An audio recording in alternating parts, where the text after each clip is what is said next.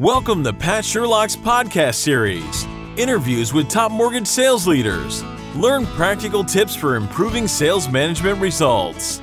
Let's get started. Hi, everyone. This is Pat Sherlock, and welcome to the podcast. Today's topic is an exciting topic, to say the least, starting retail in today's market. So, I think it, we have the best person, the smartest person in mortgage banking that I know, Pete Roeske. He is EVP of retail lending for AmeriHome, which is a Western Alliance Bank company. And he's had a long career within mortgage banking and capital markets, retail, wholesale. He's done everything in mortgage banking, and I am thrilled to have him here today. Hi, Pete. Hi, Pat. Thank you for that introduction. Well, you are a superstar, and I always enjoy our conversations. And so, this is really a great topic for sure. But let's talk about, and this is going back a lot of years, but how did you get into mortgage banking? Like a lot of people in the industry, we we don't exactly go looking for the mortgage industry. It kind of comes looking for us. I had started in financial services right out of college 36 years ago.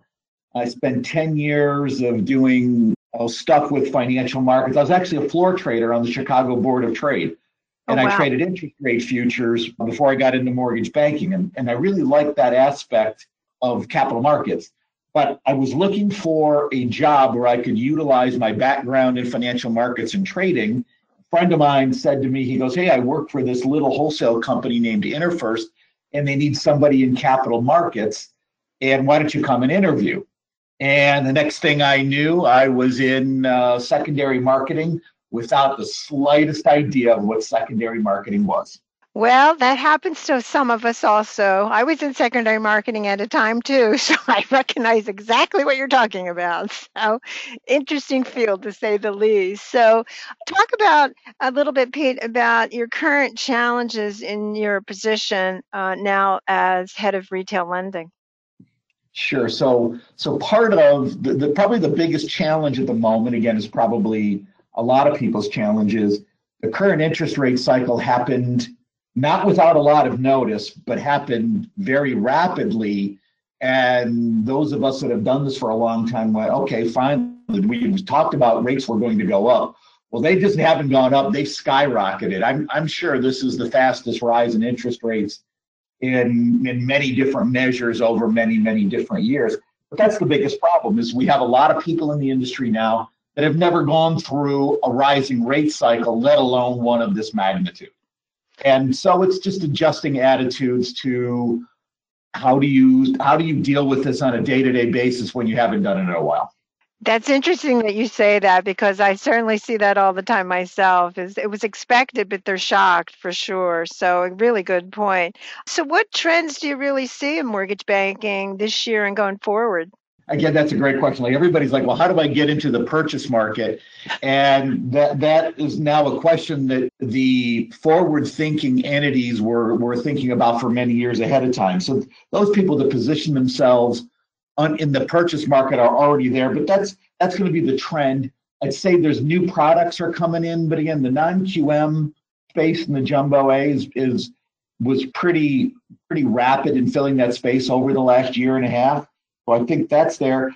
I anticipate a lot of mergers and acquisitions. I think we'll see some people, unfortunately, leave the business. Some, you know, just calling it a career because they did well. Others because they just don't want to compete in this environment, or even um, they're they're going to lose their funding. You know, they're going to lose enough money to go. Enough is enough. So, mergers and acquisitions. I think joint ventures are going to become larger part of the business as people figure out a way to operate in this new environment with uh, with new partners. Yeah, I agree with you for sure. And certainly it's not an industry for the faint of heart, as we all know. So, and the changes are constant. And, and how do you personally kind of stay up to speed with it? You've been in executive roles for a long time. Talk about that.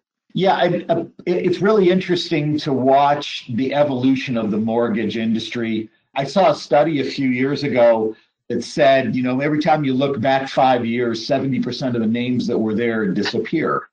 And I certainly have a whole closet full of shirts and swag from mortgage companies that don't exist anymore. So right. staying current is a matter of staying in touch with all of the great people I've worked with over the years, watching the mortgage press, but also just talking with people that are on the front lines, people that are talking in the executive and the C suites. And again, the mortgage press, keeping listening to your podcast, reading the mortgage press is actually for, for this particular industry is particularly informative. Rob Chrisman's blog, believe it or not, is one of the most fascinating uh, reads that I get. That's one of the ways to to watch some of the trends.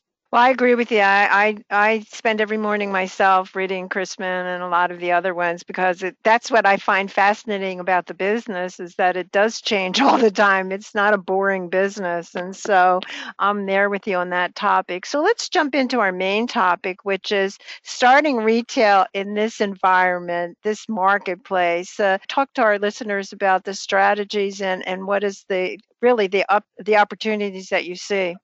Yeah, so starting retail in today's market, I, I really loved when we discussed the, the topic at hand.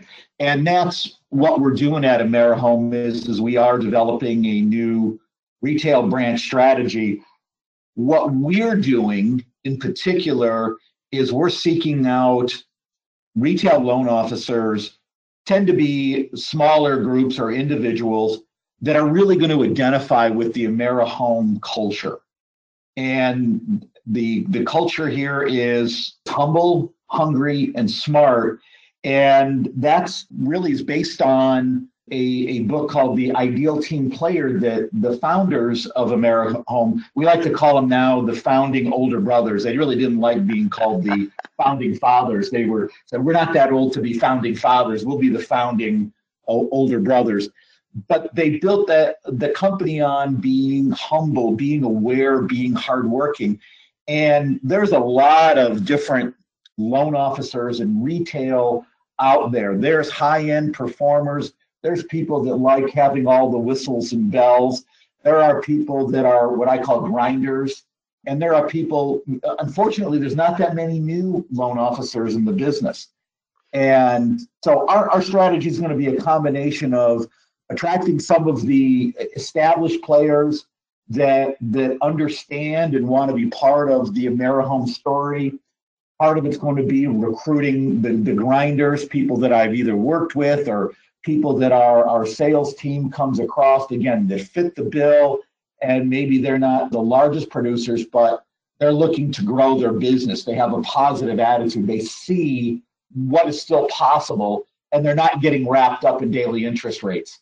Um, just as a side note, when when I was in college, I remember the day when the prime interest rate went up to 21 and a half on a on a daily basis, and you know, I, people still did mortgages. Houses still got sold. Uh, people did rate and term refinances and cash out refinances, even in that particular marketplace. So the grinders, and hopefully we we hope to develop new people in the business as well and that's just something I, I, don't think the mortgage industry has ever really done a great job of in down markets. When the market's roaring and there's loans falling out of the sky, it's really easy to get people in the door. But now, part of our strategy is going to be to help develop new loan officers, take those people that have the skills and again that fit our culture and give them the tools because they're not built on preconceived notions of having to sell the lowest interest rate. And that's going to be one of our longer term, one of our longer term strategies. Well, that's a great strategy, and I'm certainly uh, with you on that topic because I've been on uh, hiring rookies for a long time, as you know. So, talk about this issue in the big kind of picture. Certainly, there's been a lot of conversations where local branch offices, the retail strategy itself is is waning. You're not really seeing it that way from what you're saying. So talk about that that you still think that customers will need, bars will need that local contact. Oh, absolutely. In fact, a lot of the data shows that of of say 40 and over people are used to having a financial services strategy team and they tend to be uh, more consultative. There certainly is a, a, a section of the population that's always going to be rate and price driven, but the over 40 crowd still likes to have somebody where they can feel like their mortgage professional is part of their team. But what's new and interesting is that the younger millennials now, the data is showing that they would like to have somebody consultate with them. They want they want an opinion. They want something other than just give me the loan that I read online. Tell me what my options are. Tell me how this best fits in what my financial strategy is. And I think that's surprising people. I th- there was an expectation, and I think it's come to pass that technology would step up and be a far greater part of the origination process, and it is. We're seeing some really, really cool investments in the mortgage business. My old colleague Brian Dew and FinLocker is a great example of that. But I'm also finding that the millennials like have somebody to talk about and they want to talk to somebody. They don't want to talk to their phone about the best mortgage. So I see that trend keeping uh, the retail loan officer not only in business, but those that are uh, established members of the community and building that that presence. And some mortgage brokers certainly fit that bill. They are established members of the community. But again, what I've got at AmeriHome here, which is fantastic, is I've got a bank parent that is now producing as a as the end investor in non-QM and expanded jumbo and jumbo products and a whole other raft of things coming down the road. So the loan officers that we're recruiting here are going to have every product and they're going to have it in-house as opposed to being an expert in 25 or 50 different investors. And to me, that was always the hardest part about being a broker is that you had to know the systems and the guidelines of multiple companies. I think, again, in terms of efficiency and execution, that mortgage bank branch is really the best way to be a member of the community and have the most efficient execution for established loan officers. So, what is your thoughts? And you started to talk about technology. Certainly, what I see in the mortgage industry is that you have the older loan officers, not all of them, but many of them, that won't use technology. So, therefore, is that part of the reason why you're emphasizing rookies? yeah, it's really interesting. One of the things that is, is technology is beginning to catch up on is the hybrid e-close mm-hmm. where you can actually go in and sign most of your doc, e sign your documents, and the actual closing process is actually physically only signing somewhere between 10 and 15 notary documents. Well, it's always interesting the large number of opt outs. Some people just don't want to e sign, they, they still mm-hmm. don't have full faith in the technology. But that also applies to loan officers there's a discomfort with some people with their information as they see it going online. Mm-hmm. And when you understand the technology, you understand protected and encrypted pathways, you find out that's really the, the it is about as safe as faxing something is. But the utilization and the adoption rates still don't reach 100% in technology. So there's always going to be a, an appeal and in a place for people that just simply want to do it the old fashioned way. and we'll never give that up. When if people want to opt into that, that'll always be an option uh, for any of our for borrowers and our loan officers.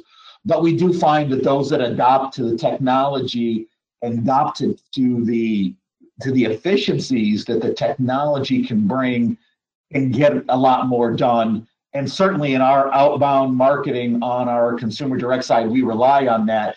But again, I know the re- there's retail loan officers that are still, you know, they're going to miss the days of signing a loan application in triplicate.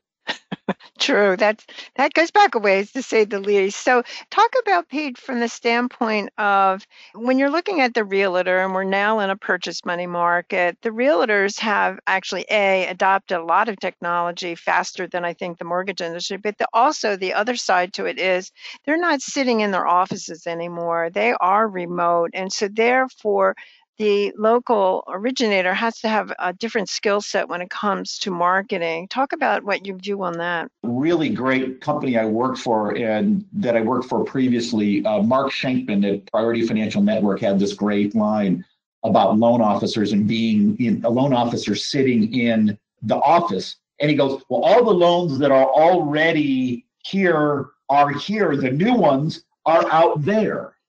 and uh, I think loan officers are going to go back to spending time establishing relationships with referral sources. They have to. And that sense of having to connect with those referral sources sooner and faster in the process now, with the housing shortage, you, you ever, all of us have heard the horror stories and the unbelievable, you know, house went up for sale. And within three hours, there was 40 offers on the house and it got sold without the borrowers even looking into it. So speed to market is really key. And the realtors, the good realtors have figured that out. But what I've also found is those same realtors don't understand that there are products out there now for self-employed borrowers and professional investors. And if they're not careful, they get a little bit too caught up in the speed to market. And so the really well-informed loan officers are now presenting both the relationship, but getting uh, unusual or less available products uh, getting that product information in front of the realtor so they know if they've got an unusual situation that a really good mortgage loan officer is their best ally. They will get an unusual deal done. Obviously, is getting many people truly credit pre-qualified as well, so that they can be in a competitive bidding situation. Again, with the technology, is ways for the real estate agent and the loan officer to be as effective as possible. Yes, you mentioned joint ventures, and if you could talk a little bit more about that. Certainly, you're seeing companies like Opendoor, Redfin, all these other companies that are now actually purchasing real estate, purchasing single family homes, something that really hadn't happened as much as it is now. And they are almost really monitoring from a standpoint of market share, somewhere around 20% of all the single family homes are being purchased by basically conglomerates. So the loan officer um, has one sphere of influence, but then we're talking about joint ventures. How do you see that working? Well, I think that the investment community was was ahead of the curve, maybe fortuitously, in the desire to acquire residential real estate assets. And the, those large conglomerates knew at some point there was likely to be a pretty good rally. They at least they, they planned for it. That foresight obviously served them very well. I, I don't think that's going to go away. I think there is more of an interest now in the large professional investors and the large hedge funds and private equity funds having that real estate opportunity and that real estate asset at hand uh, but at, at, the same thing, the same time, when I talk about joint ventures too, the one of the great advantages that builders had for a long time was forming joint ventures and having that ability to have a front seat with the borrower uh, right up, right out of the new home purchase. As somebody was designing their house, mm-hmm.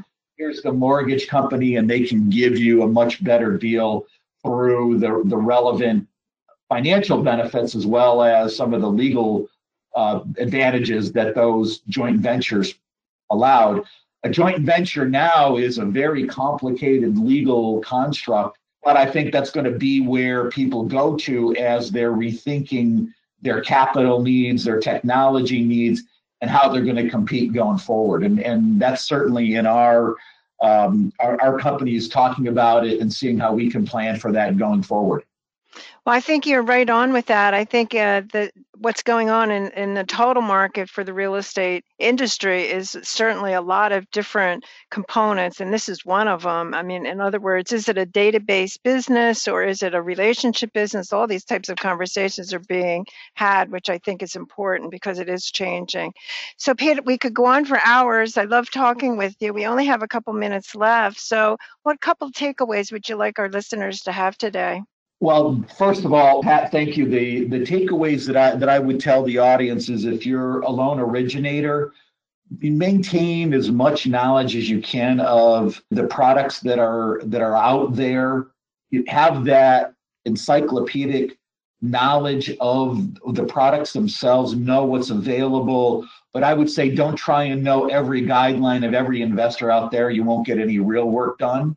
I would say the biggest asset you can possibly have is that uh, that database of customers and contacts.